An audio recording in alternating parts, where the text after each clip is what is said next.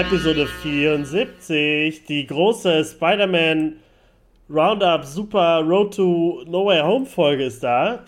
Und nicht allein, sondern mit dem wundervollen Brösel, meinem mein, mein, mein persönlicher Peter Parker, der hier virtuell vor mir sitzt und heute mit mir über die schönen Filmreihen des großen Spider-Man-Universums reden wird. Hallo, Hallo, schönen guten Tag, herzlich willkommen in dieser illustren Runde. Ja, wir, wir ballern heute nochmal in Vorbereitung für No Way Home nochmal die letzten fünf Filme durch, also die Raimi-Trilogie und auch die Webfilme, wie man ja so schön sagt. Und ähm, vorwiegend, weil man ja davon ausgehen kann, dass diese beiden äh, Spider-Man-Varianten, muss man ja jetzt neu MCU-isch sagen, ähm, da auch auftreten werden, wenn man schon alle Schurken aus den Filmen hat, vom Kobold über Doc Ock, über den Lizard und Sandman. Ähm, und ist ja alles vertreten, was Rang und Namen hat. Und deswegen äh, wagen wir einen Blick zurück heute. Und ja, habe ich mich doch gefreut, habe ich Bock. Ja, vor allem haben wir auch beide, glaube ich, alle Filme jetzt in den letzten Wochen nachgearbeitet, nochmal noch mal geguckt, mhm. um uns so ein bisschen in die, in die Stimmung schon mal zu bringen und nochmal, ja, wie man das ja häufig macht vor solchen Filmereignissen, nochmal irgendwie emotional mehr gepackt zu werden, wenn es dann soweit ist. Und ja, steigen wir doch einfach mal ein mit dem ersten Spider-Man-Realfilm aus 2002. Ähm, da interessiert mich schon, seit ich jetzt auch weiß, dass wir heute aufnehmen, auch schon seit heute Morgen, die Frage, ähm, warst du damals schon im Kino in dem Film oder hast du den erst später gesehen? Wie hast du den ersten Film so aufge aufgenommen? Da habe ich halt auch noch drüber nachgedacht. Äh, ich den, ich war zwölf, äh, als der Film rauskam. Äh, und ich habe den natürlich im Kino gesehen. Ich glaube mehrmals auch. Äh, und den auch sofort zu Weihnachten oder Geburtstag danach dann auf DVD mir gewünscht. In so einer Special Box mit so einem, mit so einem Comic drin und so. War, war, war ich sehr angetan von. Aber äh, das war so die Zeit, als ich gerade mein Spider-Man-Comic-Abo hatte. Äh, das hat eigentlich perfekt gepasst. Ich habe mich sehr gefreut. Ich war äh, klein auf immer größter Spider-Man-Fan, wollte auch unbedingt mal Fotograf werden wie Peter Parker und so. Also das hat perfekt gepasst und dann war ich halt geflasht von dem Film. Ich glaube, der war ja auch zwölf oder so. Ich, der war perfekt für mich gemacht. Äh, und du warst, glaube ich, 32 ungefähr. ich war da schon 47. Nein, ich war 47. Äh, knackige 15. Ich weiß noch, ich habe auch noch überlegt die Tage, ähm, in welchem Zusammenhang und wann ich den gesehen habe. Und ich war da auch in meinem äh, immer noch heißgeliebten Schwärmer Kino damals im, im kleinsten Saal mit meiner damals ersten Freundin. Da hatten wir irgendwie so, so ein Date und äh, ich glaube, sie hat sich sehr wenig für Spider-Man interessiert und war, glaube ich, interessierter an, an mir oder an so einem Kinoerlebnis. Letztendlich ähm, saß ich dann mit offenem Mund aber im Kino und habe den, ja. glaube ich, auch zweimal insgesamt dann nur im Kino gesehen, aber ähm, war hin und weg. Es gab damals ja, das ist ja heute unvorstellbar, es gab das Comic zum Film schon eine Woche vorher. Ja, das hatte ich auch. Und Am Bahnhof noch gekauft. Vollkommen bekloppt, aber ich habe damals wirklich geschafft, da nicht reinzugucken und habe mich deswegen dann sehr überraschen lassen von dem, von dem Film. Und ja, es ist halt auch immer noch die, ja, sozusagen der Maßstab für moderne Comic-Verfilmungen, glaube ich. Auch wenn dann so ein bisschen nostalgische Verklärung drin ist. Ich weiß nicht, wie, wie siehst du das? Findest du, der ist nostalgisch verklärt oder besteht der noch gegen, gegen so moderne Also ich finde gerade beim ersten merkt man noch sehr, dass es schon, also man, ich glaube, den, den, den ersten kann man teils, teils sehen irgendwie. Vieles davon ist immer noch fantastisch und kann man super ernst nehmen, aber da ist auch sehr viel Trash bei. Aber kein schlimmer Trash. Also ich gucke den, weil ich mich so früher in den verliebt hatte in diesen Film, weil der mich so richtig, also wie mit dem, mit dem Comicbuch zu dem Film. Das ist das, das gab es aber in anderen Filmen auch, immer eine Woche vorher oder so schon. Und habe bei dem das auch noch das genommen und äh, durchgelesen und 300 Mal gelesen und dann den Film nochmal 20 Mal geguckt. Also ich habe das Videospiel, kam auch eine Woche vorher raus und das habe ich auch am PC gespielt. Also äh, das war mir, hätte ich, heute würde ich das nicht so machen, aber mit zwölf Jahren das ist okay. Aber ich sehe den Film heutzutage nicht mehr so wie ein Zwölfjähriger, weil man merkt schon, dass der Film halt einfach 2002 rauskam und jetzt kein hochpolitisches äh, MCU-Ding ist. Aber der hat immer noch so viel Charme, dass man da immer noch dran bleibt und der Film immer noch so, her so viel hergibt, dass man über, weiß nicht, schlechtes Schauspiel von irgendwelchen Extras und so, das kann man, kann man drüber hinwegsehen. Und dann hat halt äh, Willem Dafoe immer noch und Tom McGuire war da auch noch nicht so der beste Schauspieler, kann man glaube ich sagen. Trotzdem war das für mich da, okay, das ist Peter Parker. Und wenn ich ihn jetzt sehe, ist es auch für mich Peter Parker. Also das ist so, ich glaube, wenn man den jetzt gucken würde zum ersten Mal, dann ist es schwierig, den, glaube ich, richtig geil zu finden. Was ja so in der, in der aktuellen Vorfreude ja sehr häufig ankam, war ja auch dann so diese Reaktion auf, auf den grünen Kobold in diesem, wie man immer früher gesagt hat, dieses Power Ranger-Kostüm, was der Han hatte. Ja. Und ich weiß noch, dass früher damals so verhasst. ganz viele Leute, ich zähle mich persönlich, glaube ich, nicht dazu, ich fand das immer so irgendwie Medium, also ich war immer so im Durchschnitt. Ich fand es jetzt nicht unglaublich scheiße, ich hätte mir aber auch was anderes gewünscht. Gibt ja diese bekannten ähm, Konzeptzeichnungen von Alex Ross, wo ja. er, oder es gab ja auch Kostümtests schon mit einem anderen ähm, das war eine sehr merkwürdige Lösung, aber heute wird das so verklärt, ähm, auch so als so, ne, das war ja so der, der Kobold und das, das Kostüm und das passte irgendwie nicht so für mich zusammen in den letzten äh, Wochen, gerade nach dem, nach dem zweiten Trailer für No Way Home. Ähm, und ich habe da heute immer noch auch so ein geteiltes Verhältnis zu, glaube ich, ähnlich wie bei dir man merkt, dass der Film von 2002 ist, dass man ja in so eine Kerbe geschlagen hat. So Fantastic Four, Ghost Rider war ja so die, die zaghaften Versuche, da irgendwie ähm, Fans abzuholen. Ghost Rider kam später. Blade. Aber auch, auch so äh, die, ja, sagen wir, die Geldgeber hinter den Filmen irgendwie zu, zu pleasen, wie man neudeutsch sagt.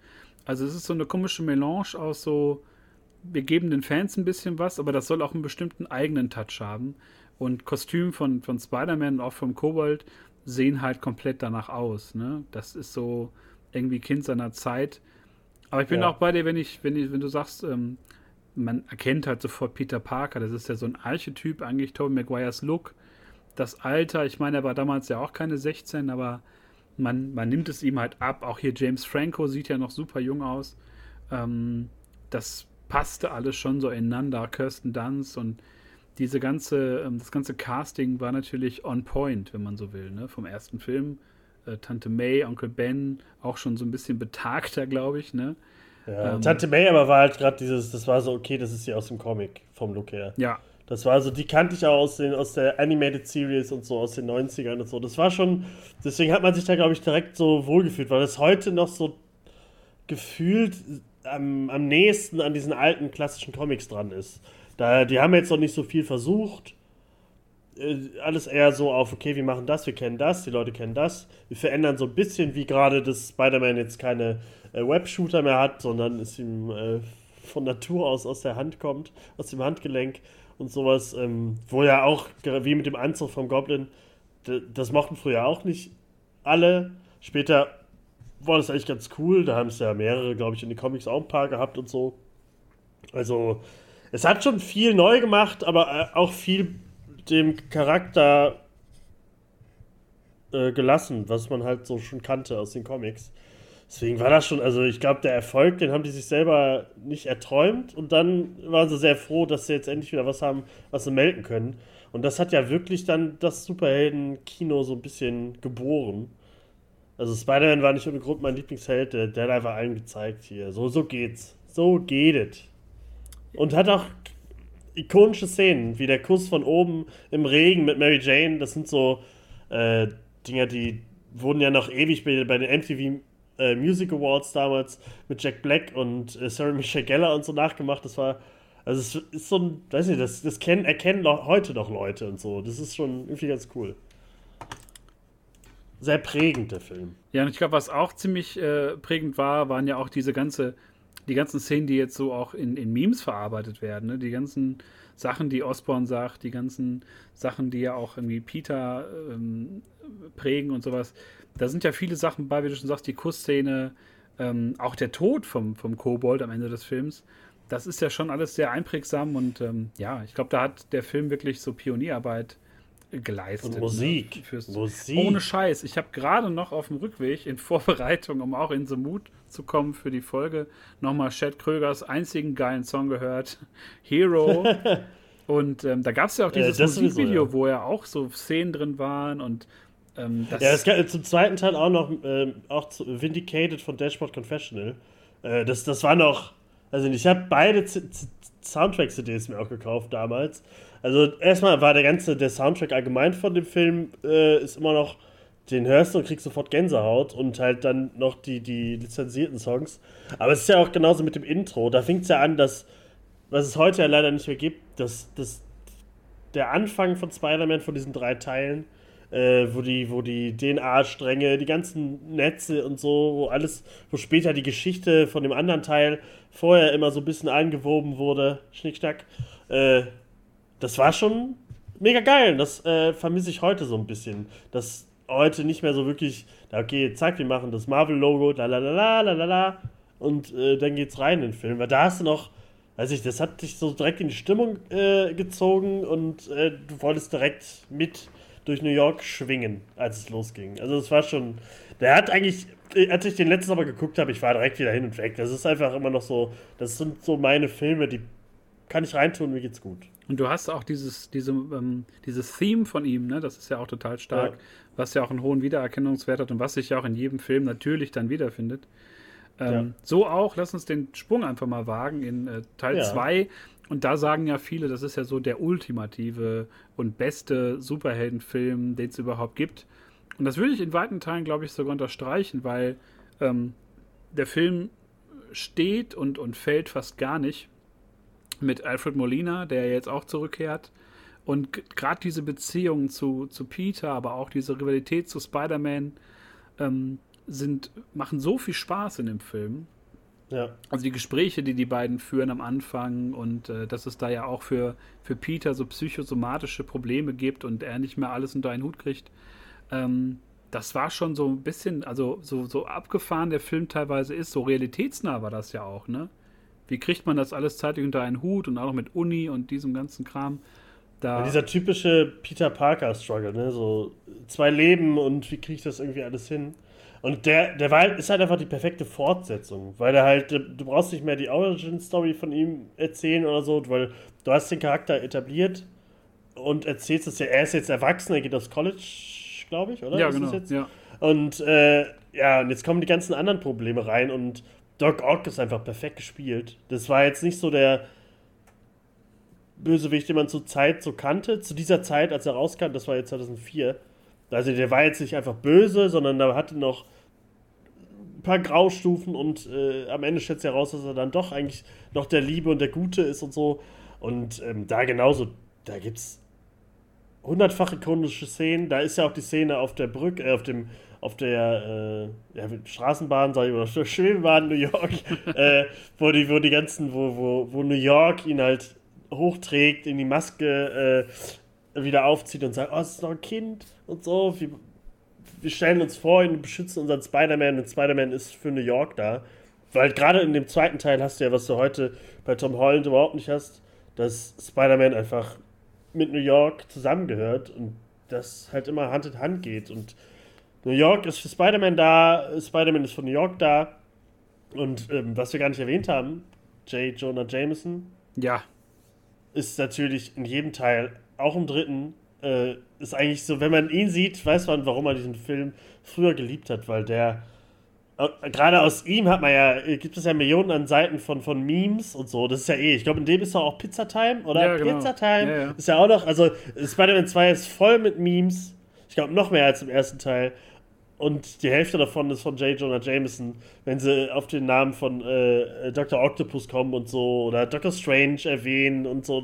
Da ist so viel Feingefühl dabei und so. Und Sam Raimi zeigt auch gerade mit der Szene, wo Doc Ock ähm, nach dem Unfall aufwacht, mit, er hat die Arme schon dran ja. und dann ist er in diesem Operationssaal, alles wird so ein bisschen äh, wie in Evil Dead, ähm, auch diese typischen Kamerafahrten, die er so drauf hatte und so, das war alles so, weiß ich nicht, so mutig sind heutzutage die, die Studios nicht mehr, dass sie so einen Typen, so einen, so einen Franchise geben äh, und ihn dann sowas machen lassen. Also das ist schon, Premium. Das ist Premium. Was mir als einziges beim Film nicht so gefallen hat, war so ein bisschen diese On-Off-Geschichte mit, mit Mary Jane und mit Peter. Ja. Das zieht sich so ein bisschen, weil sie sich ja dann noch in den Sohn von, von Jameson dann äh, verliebt und auch verlobt. Der John Jameson, der berühmte Astronaut, ist ja, glaube ich, auch in den Comics, äh, war das Manwolf, glaube ich? Also er ist ja auch so ein Werwolf-Astronaut. Sagt Janet, J. Jonah Jameson das sich auch immer? er ist berühmter Astronaut. Ja, ja. Oder he's an astronaut. Oder so ja, sagt er auch die Sohn der Held. Ja. Und so. Und äh, das zog sich so ein bisschen, weil das so hin und her geht und, und man kann schon verstehen, warum MJ halt mit ihm unzufrieden ist und warum Peter da irgendwie versucht, ihr auch zu gefallen.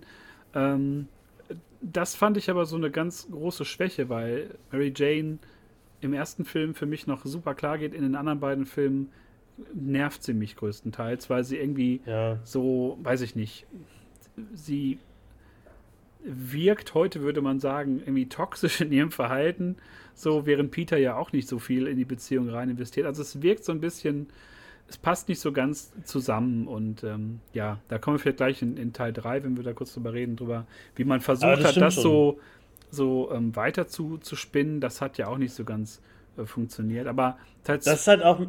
Also Mary Jane ist halt nicht so tough, wie man die aus den Comics oder so kennt. Das ist nicht die Mary Jane, die man, die halt für sich selber irgendwie steht, sondern eher so eine Damsel in Distress, die halt immer äh, Spider-Man braucht, der sie hilft, äh, der sie rettet und, und, und, sie schreit viel. Und das stimmt genau, was du sagst, dass sie halt immer dieses On-Off-Ding, ja, das, das nervt schon, weil du da irgendwie nicht mehr, okay, ist es jetzt, also schreib doch mal bitte irgendwas rein, das dass es dann doch passt, weil langsam nervt es wirklich. Ja, dann noch später mit Harry und so.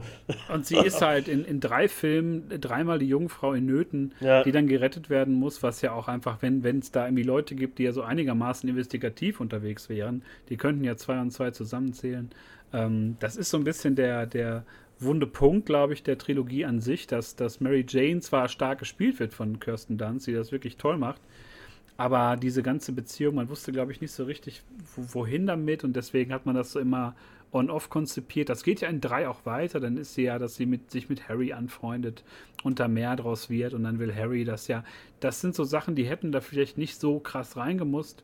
Ähm, aber wie gesagt, zwei bleibt trotzdem, gerade durch Dr. Octopus, gerade durch ganz, ganz viele ikonische Szenen, genauso wie in Teil 1, halt einfach eine der, der besten Superheldenverfilmungen. Und vor allem, es gab ja noch diese erweiterte Version, 2.1 hieß sie, glaube ich, ja. die ja dann nochmal mit ein bisschen Verzögerung auf DVD kam, wo es ja nochmal, ich glaube, insgesamt 10 bis 15 Minuten mehr Material gab.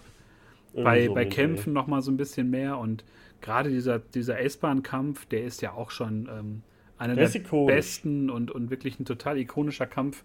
Deswegen freue ich mich schon sehr und man hat ja schon in dem No Way Home Trailer gesehen, ähm, Doc Ock ist auch wieder am Start und die Tentakel lässt er fliegen und da ähm, allein deswegen lohnt sich schon der. Das ist halt so krass, dass es halt so mit, mit Puppenspielern und so gespielt wurde damals, dass diese Tentakeln von ihm so richtige Persönlichkeiten hatten und so. Das haben die schon perfekt ausgespielt damals. Also auf ihn freue ich mich auch. Also Willem Dafoe ist natürlich, der ist der beste Goblin, den es jemals gab, wird auch bleiben. Auch sein Sohn kriegt es nicht hin im nächsten Teil, aber ähm, Alfred Molina ist schon, der hat einfach, der hat Spaß dabei. Und er sieht einfach cool aus. Das war für mich immer so der Doc Ock, den ich, äh, den ich immer sehen wollte. Das war schon ziemlich cool. Ähm, ja, sollen wir dann direkt zu Spider-Man 3 gehen? Auf jeden Fall.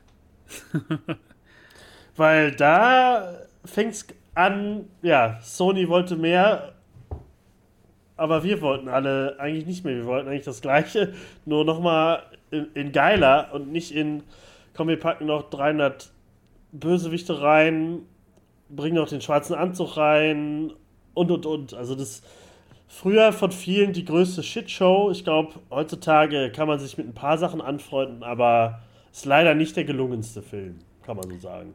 Ich finde auch immer noch, der ist super überladen. Also gerade mit, mit Sandman, mit Venom aber auch halt wieder, was wir gerade ja schon sagten, diese ganze Mary Jane-Geschichte und dann gibt es ja noch Gwen Stacy, die da reingedrückt wird in den Film. Ähm, das wirkt auch alles so ein bisschen zu viel. Ich muss aber sagen, dass der Film für mich immer noch ähm, so besteht. Also ich finde den nicht so unfassbar scheiße, weil er hinten raus halt dann nochmal, also ich mag es immer, wenn so lange verfeindete Figuren nochmal zueinander finden. Und äh, abseits von diesem dämlichen äh, Snowboard-Kostüm finde ich es halt schön, dass halt Harry und Peter nachher zueinander finden und gemeinsam dann kämpfen und Harry sich opfert. Also das war, obwohl der Film so voll ist und, und so viele Schwächen hat, irgendwie ein schönes Ende so auf dieser Baustelle im Sonnenaufgang und Harry hat sich für seine Freunde geopfert. Ähm, das war so ein schöner Callback nochmal zu Norman, der sich ja im Grunde selber getötet hat und so. Also da waren viele Sachen bei, die einen schönen Abschluss gefunden haben. Aber andersrum, diese ganze Emo-Parker-Geschichte oder Bully-Parker, der dann so mit seinem, Bully McRae, mit ja, seinem, äh, mit Bully seinem Parker, Scheitel ja. da rumläuft und tanzt und so sexgeil im Jazzclub rumläuft.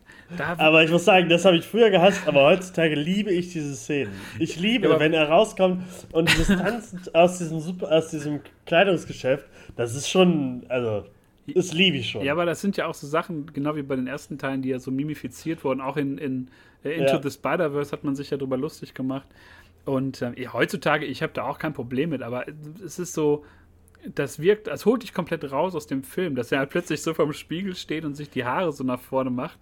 Das wirkt halt so, keine Ahnung, wie in einer, in einer Männertoilette im Underground, wenn man sich nochmal den Scheitel richtet, 2007. Und die Haare auch dunkler Weil man hört, auch so oh, mit dem da, Anzug. da läuft ja schon wieder die neue Single von Enter Shikari, Zeit, die Frisur zu richten. So wirkt das halt und ähm, auch dieses offene Ende mit, mit Mary Jane in dem Club und die, ja, finden sie nochmal zusammen, kann man halt so machen, aber das ist so alles so on-off, wie das immer schon war mit Mary Jane. Ähm, das fand ich ein bisschen unbefriedigend und ja, man war sich ja noch relativ sicher, dass man das Spider-Man 4 machen würde, glaube ich, ne? Und äh, Ja. da ist ja leider nie Sie packen ja sogar noch Gwen Stacy rein und so. Also das, die haben ja, äh, weiß ich nicht, die haben einfach einen Blog aufgemacht und alles noch reingeschrieben, was man noch so reinpacken kann, was man mit Spider-Man verbinden kann, halt Venom und so auch noch. Das ist halt so, hätten die einen von den Schurken genommen und das, oder vielleicht zwei nur, äh, und hätten dem Ganzen ein bisschen mehr Zeit gegeben, dann wäre das vielleicht auch alles ganz cool geworden. Aber jetzt, also früher hatte ich Probleme mit dem Film, aber heutzutage gucke ich den eigentlich, eigentlich ganz gerne. Der gehört halt dazu, hat halt seine Flaws, aber auch seine Highlights. Deswegen, ähm, also gerade so die Sandman-Sachen sind ja eigentlich ziemlich cool mit seiner Tochter und so. Äh, außer dass Sandman auf einmal der Mörder von Onkel Ben ist, das hat mich immer so ein bisschen, habe ich nicht ganz verstanden, warum man sowas jetzt auch reinschreibt, warum man der Figur jetzt so viel Wichtigkeit reingeschrieben hat, aber sonst äh, war das schon in Ordnung. Aber man löst es ja auch auf. Also Sandman ist ja genau wie Doc Ock ja so ambivalent und ist ja eigentlich auch ein guter Kerl, so nicht so bösartig. Und böse wird er ja erst durch den schlechten Einfluss von Venom. Auch ganz merkwürdig mochte eigentlich Topher Grace in dem Film so. Der macht schon Spaß, weil er ja so ein Anti-Peter Parker ist. Aber Venom, abseits vom Design, das ich mochte, also der, wenn der gerade, wenn der so schreit, wenn er angegriffen wird, Ja, das ja. war schon cool. Wirkt halt einmal ein bisschen zu klein. aber auch halt so verschenkt. Stirbt halt am Ende und es, es passt halt vieles nicht so ineinander. Und ich glaube, das ist das, was die meisten Fans so etwas ratlos hat aus dem, aus dem Kino kommen sehen, obwohl da Szenen drin sind, gerade diese Sandman-Sequenz, an der die ja wirklich lange gearbeitet haben. Selbst der Kampf am Anfang von Harry mit Peter, wo Peter halt so im Anzug halt, also im, im schicken Anzug, im Abendgarderobe halt so kämpfen muss, das fand ich auch ganz geil. Oder den Ring verliert und so, ne? Ja, also Oder, oder der Kampf mit dem schwarzen Anzug gegen Sandman, wo, wo man richtig merkt, wie krass Peter gerade am, am Haten ist Ja. und einfach nur den Sandman umbringen will. So gegen den, gegen den fahrenden Zug, äh, die U-Bahn so drückt und so und pulverisiert äh, fast. Das war, da sind schon geile Sachen drin, aber das. Ich glaube, so reden wir über die nächsten Filme auch. Ist halt leider. Der perfekte Spider-Man-Film ist nie mehr wieder gekommen, kann man sagen. Ja, es ist, wenn man so die ganze Trilogie sieht, ist die halt vollgepackt mit, mit Figuren, vollgepackt mit, mit wirklich tollen Szenen, aber auch mit ganz vielen Sachen, die halt nicht so richtig bestanden haben, so, ne? Also vom, vom äh, Goblin-Kostüm teilweise bis hin zu dieser On-Off-Geschichte in zwei. Also es gibt immer wieder so, so Schwächen, aber wie du auch sagst, man kann heutzutage drüber hinwegsehen. Man liebt einfach die Filme für ihre Performance, für diese ikonischen Szenen und gerade für diese Besetzung. Tobey Maguire war für mich danach auch immer Peter Parker in anderen Filmen, die ich dann mit ihm gesehen habe. Äh, Kirsten Dunst genauso, auch Willem Dafoe. Das sind halt so Gesichter, die sich so eingebrannt haben. Und ähm, dann war es schwer, wenn wir jetzt die, die Überleitung machen, dann war es ja, glaube ich, schwer für äh, ein neues Projekt. Also Spider-Man 4 ist ja dann geplatzt. Ich glaube an den Gehaltsforderungen auch von Tobey Maguire, der halt viel mehr Kohle wollte, als das Studio, glaube ich, bereit war, ihm zu geben. Das wäre, glaube ich, auch ein Geier-Film geworden, also der Vulture Mhm. als, als Hauptschurke. Und das ist dann wirklich kurz vor knapp dann ja geplatzt. Und äh, Sony dachte sich, naja, jetzt müssen wir irgendwie mal hier was machen. Und was macht man Um als die Rechte zu Studio? behalten, Genau, als, um die Rechte zu behalten, halt einen Neustart, ein Reboot. Und äh, ich weiß nicht, wie es dir damit ging. Ich war vom ersten Teaser damals so semi angetan, weil ich das Kostüm scheiße fand, aber ich mochte diese Herangehensweise mit dieser Ego-Sicht und so. Aber für mich fühlte sich das damals nach den drei Filmen, die ich sehr mochte, irgendwie falsch an. Ich muss sagen, also es war ja auch die Zeit, Batman Begins kam ja gerade raus, glaube ich, kurz davor oder so. Und die wollten ja so ein bisschen so den, den düsteren, äh, realeren äh, Spider-Man auf die Leinwand bringen. Und ich muss sagen, der kurze Teaser, ich glaube, der war gar nicht so lang, aber man hat ihn gesehen, wie er da rumschwingt oder so. Und ich glaube auch, äh, dann am Wolkenkratzer das Spiegelbild anguckt oder so war, glaube ich, der erste Teaser. Und äh, ich, ja, ich muss, ich, ich liebe Tom McGuire, aber als ich das gesehen habe, war ich auch verliebt in, in Andrew Garfield. Und es ist so, wie es kommen sollte. Ich habe mich in diesen Menschen verliebt und es ist für mich bis heute der perfekte Peter Parker, der perfekte Spider-Man. Und ja, ihr könnt mir sagen, was ihr wollt. er selbst ist nie der Grund, warum diese Filme nicht so gut ankamen, glaube ich. Also ich muss, ich war ja heute schon, als wir in der, in der Vorbereitung haben wir ja viel geschrieben heute über Spider-Man. Ja. Ähm, ich habe Amazing Spider-Man tatsächlich nur im Kino gesehen und war dann erstmal sauer, und wütend, weil ich das nicht so für mich einordnen konnte. Ich, also ich mochte auch Andrew Garfield, aber ich mochte das Kostüm nicht und mochte auch nicht, dann irgendwie Captain Stacy war so komisch äh, besetzt und sowas. Und es hat echt lang gebraucht, ich. bis ich den Film dann nochmal gesehen habe. Das gleiche war ja dann, kommen wir ja gleich zu bei Amazing Spider-Man 2, mhm. aber ich ähm, habe mich nicht so ganz drauf eingelassen, obwohl der Film ja, ja ich glaube, das war so hervorragend so. besetzt ist. Also der hat ja wesentlich wesentlich jüngere Tante May und Onkel Ben, die aber auch grandios besetzt sind. Man hat dann auch die Eltern von, von Peter Parker drin, die ja nie Thema waren in den Raimi-Filmen und auch in den Comics ja seit Ewigkeiten keine Rolle mehr spielen.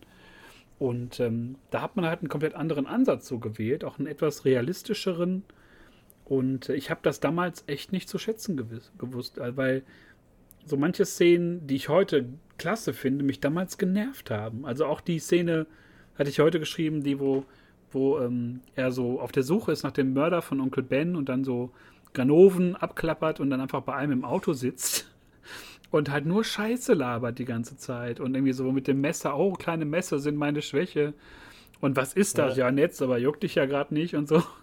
Also super lustig. Also Andrew Garfield hat ganz viel von sich selber da reingebracht, weil er ja auch so ein. Ja, man muss halt wissen, er, er ist, glaube ich, von den dreien so der, der das wirklich so richtig gelebt hat. Der war ja letztlich ja als Kind schon, äh, wollte er unbedingt Spider-Man äh, sein und so.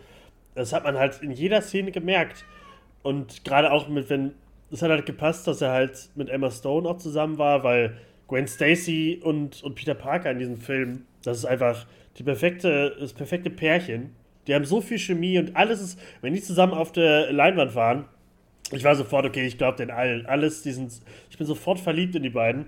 Und ähm, gerade mit Martin Sheen und äh, Sally Field als, als Onkel Ben und Tante May, die haben auch, die haben so viel Wärme ausgestrahlt und war, ich war so direkt, okay, das sind die beiden. Ja, ich glaube ja. alles. Ich, ich, ich weiß noch, ich mochte damals nicht, dass er den äh, Satz äh, with great power comes great responsibility hat er ja anders gesagt, als, als man den so kennt. Das, das, das war so mein, so, ah, oh, wieso sagt er den Satz nicht? Aber äh, später war mir das dann auch, auch egal. Aber es gibt so ein, zwei Sachen, die mochte ich nicht so an dem Film, die mag ich auch am zweiten Teil nicht. Das ganze Ding mit den Eltern finde ich alles so ein bisschen. Also ich mag, dass sie was anderes machen wollten, aber gerade im zweiten ist es halt super reingequetscht. Am Anfang, im ersten ist es ja nur so ein bisschen, um so auf Kurt Connors äh, äh, zu kommen und so, der auch eigentlich super cool gespielt wird von dem, wer heißt der? Rice Evans? Ja, man, man weiß es nicht so genau, aber man, ja, man kennt ihn. ja, der einfach, also der, der super gut spielt, weil eigentlich ist Kurt Connors in den Comics so, ja, der ist halt so der 0815 Professor, der dann Jekyll and Hyde mäßig zur Echse wird. Äh, aber da hat er irgendwie mehr, also es ist einfach ein guter Schauspieler, das kann man eigentlich zu jedem sagen. Ich fand, also du meintest ja eben, Captain Stacy mochte, kamst du nicht so mit klar. Ich fand ihn aber super cool. Heute auch, also, also komplett. Der, der füllt die Rolle irgendwie aus. Man hat ihn ja in Spider-Man 3 noch gesehen, wo er äh, hier der Vater von, von äh, Schweinchen namens Babe äh, ist. Äh, der, der, ist halt so, okay, ich bin halt der Polizeikapitän, ja. äh, lalala, ich schieß rum. Ähm, aber Ähm, äh, da hat halt jede Rolle, macht Sinn, jede Rolle ist cool, außer der eine Typ von Oscorp. Das ist halt auch dieses, alles so, alles ist mit Oscorp verbunden und mit Peter Parker, dass er halt alles so vorbestimmt ist, so ein bisschen. Äh, wäre Madame Web um die Ecke und würde sagen, ja, es ging immer um Peter Parker und so. So ist es dann nicht.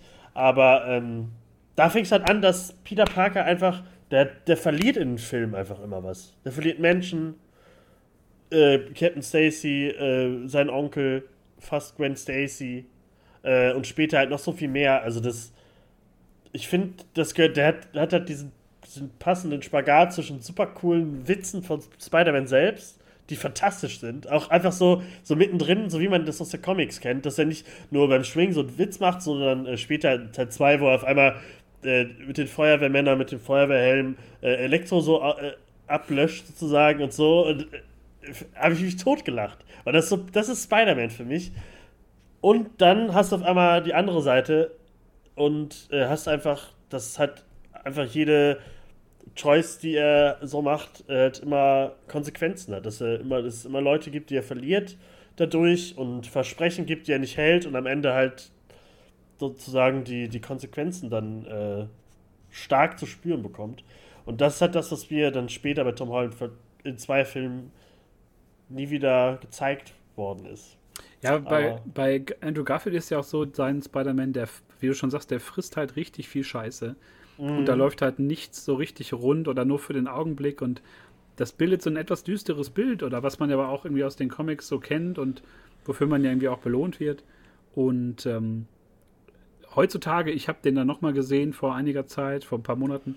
Und ich mhm. fand den so unfassbar gut plötzlich. Und ich habe mich so darüber ja. gefreut, weil ich mochte auch nicht diesen coolen Peter Parker, der halt auch so Flash Thompson äh, dumm dastehen lassen will. Aber heute denke ich mir, ja, ist doch irgendwie, macht doch auch Bock, weil andersrum hat er auch nicht viel davon und Onkel Ben ähm, weist ihn auch in die Schranken deswegen. Ja. Und Martin Sheen, der, der knallte eine Onkel Ben-Performance, die ist sogar noch besser als in Raimi-Filmen.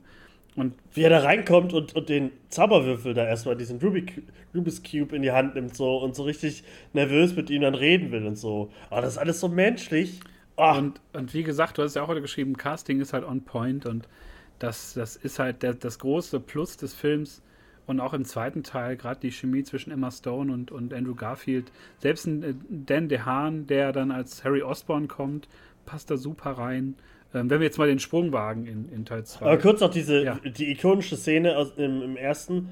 Äh, wir hatten das halt hier in Spider-Man 1, wo die Leute auf der Brücke sagen, uh, you mess with Spider-Man, you mess with us und so und die bewerfen alle den grünen Kobold und so und hier hast du so den Moment äh, mit den Bauarbeitern. Er rettet erstmal auf dieser Brücke wird ihm erstmal wirklich so bewusst, okay, ich muss einfach ein fucking Held sein und so. Das, das meinte Onkel Ben und äh, irgendwie muss ich diese Kräfte halt für was nutzen und später siehst du halt die, die Kranfahrer, die ihn halt dann den Weg äh, zu dem Os Oscorp Tower bahnen und so. Und dann fängt die Mucke an, die, das Theme von diesem Film ist genauso fantastisch, wird aber fast nie irgendwo gespielt oder so. Aber wenn man die Mucke dann hört und so, das ist alles schon geil. Und man muss halt auch noch sagen, das Schwingen und die Bewegungen, gerade in Teil 2 von Spider-Man selbst, ist einfach, das ist alles so on point und mega super Premium.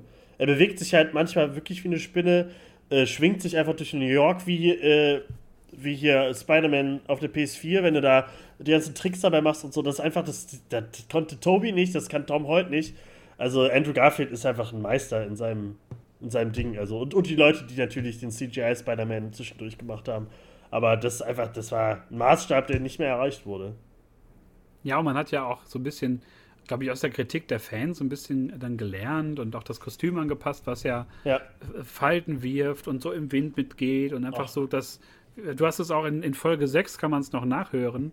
Äh, da sprechen wir über, ähm, über Phase 3, über Homecoming und auch so im Vergleich über, über die Spider-Man-Filme.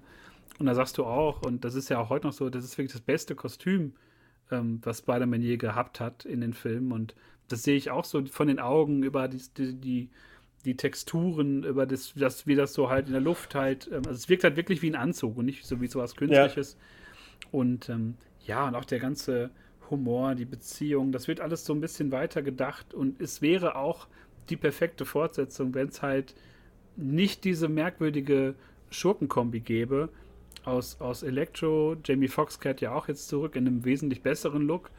Und, und dem grünen Kobold, der einfach aussieht wie, äh, keine Ahnung, Grisou, der Drache.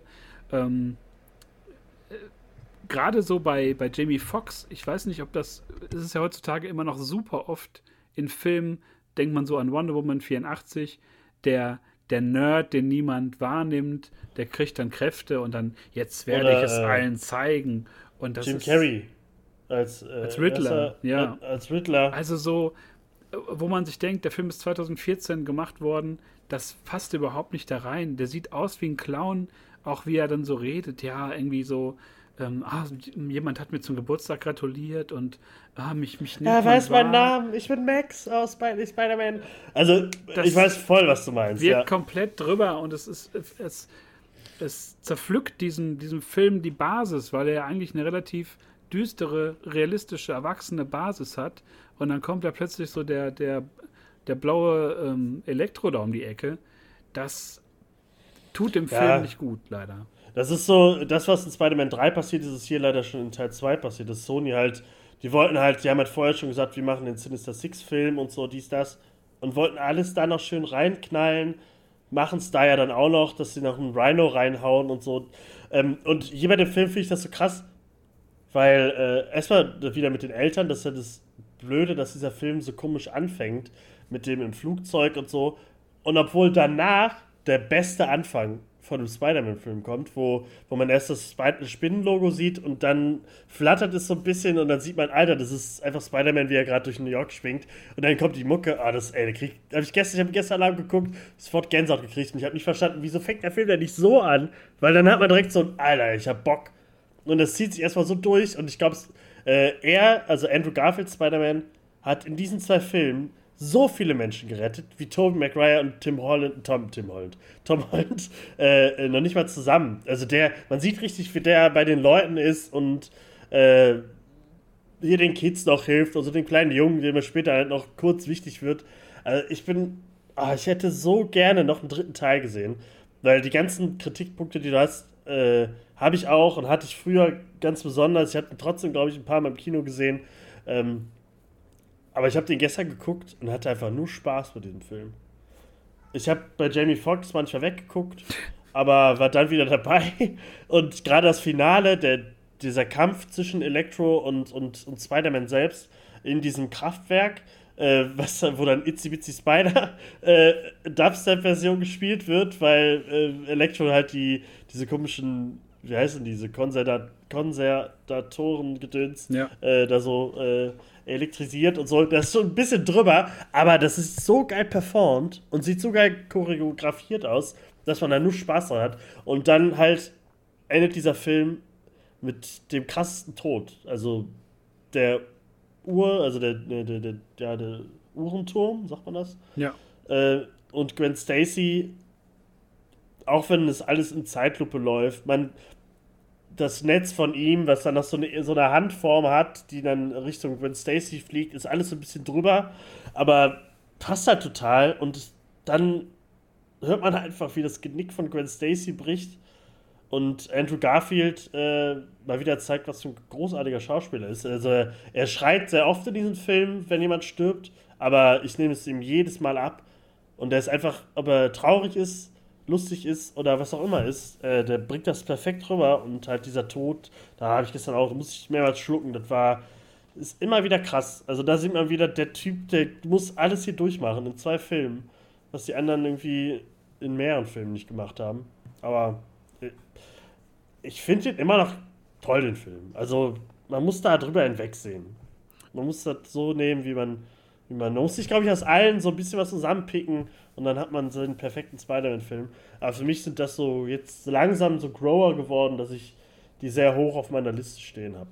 Das hat bei mir auch super lang gedauert. Also ich habe ja auch Amazing Spider-Man 2 im Kino gesehen und dann lange Jahre bis halt so vor ein paar Tagen nicht mehr. Also wirklich nur noch in so einzelnen Szenen mal auf YouTube. Ja, guck's dir nochmal an. Ähm, aber ich habe mich da lange vorgestreut, weil ich da so auch enttäuscht war, als ich aus dem Kino kam weil das nicht so meinen, meinen Vorstellungen entsprach, wie Figuren aussehen und sich verhalten sollten und auch der Tod von Gwen dann so einen in die Magengrube geboxt hat. Aber natürlich hält dieser Film oder diese beiden Filme halten so sehr noch stand, Ähm, das ist so ein ganz eigenes Ding geworden und ist zwar nicht so mimifiziert worden wie die Raimi-Trilogie, aber die Leute, gerade jetzt so im, im, Hinblick auf die Vorbereitung zu No Way Home, die Leute lieben ja Andrew Garfield und seine flapsigen Interviews und seine Art und Weise. Und ähm, ich glaube, niemand, ich weiß nicht, wer das letztens sagte, ich glaube, Tom McGuire wäre wär irgendwie der beste Peter Parker und Andrew Garfield der beste, bessere Spider-Man und so. Und Tom Holland würde beides äh, ver verbinden, so hat, hat er irgendwie auch gesagt. Ähm, ich finde, Andrew Garfield macht in, in, beiden Rollen so viel her. Als Spider-Man großartig, als Peter Parker machte total Spaß. Und äh, ja, um die Brücke, glaube ich, zu schlagen für das, was uns morgen erwartet. Also wir nehmen jetzt einen Tag vor unserem Kinobesuch auf. Ähm, wenn die beiden nochmal eine Fortführung bekämen in dem Film, da würde ich mich einfach super darüber freuen, dass man weiß, so, ne, was, was äh, haben die so getrieben, wie gehen die mit ihrer Rolle nach den ganzen Jahren um und äh, wie sehen die, die Kostüme aus? Sind es die Originale? Sind die ein bisschen verändert?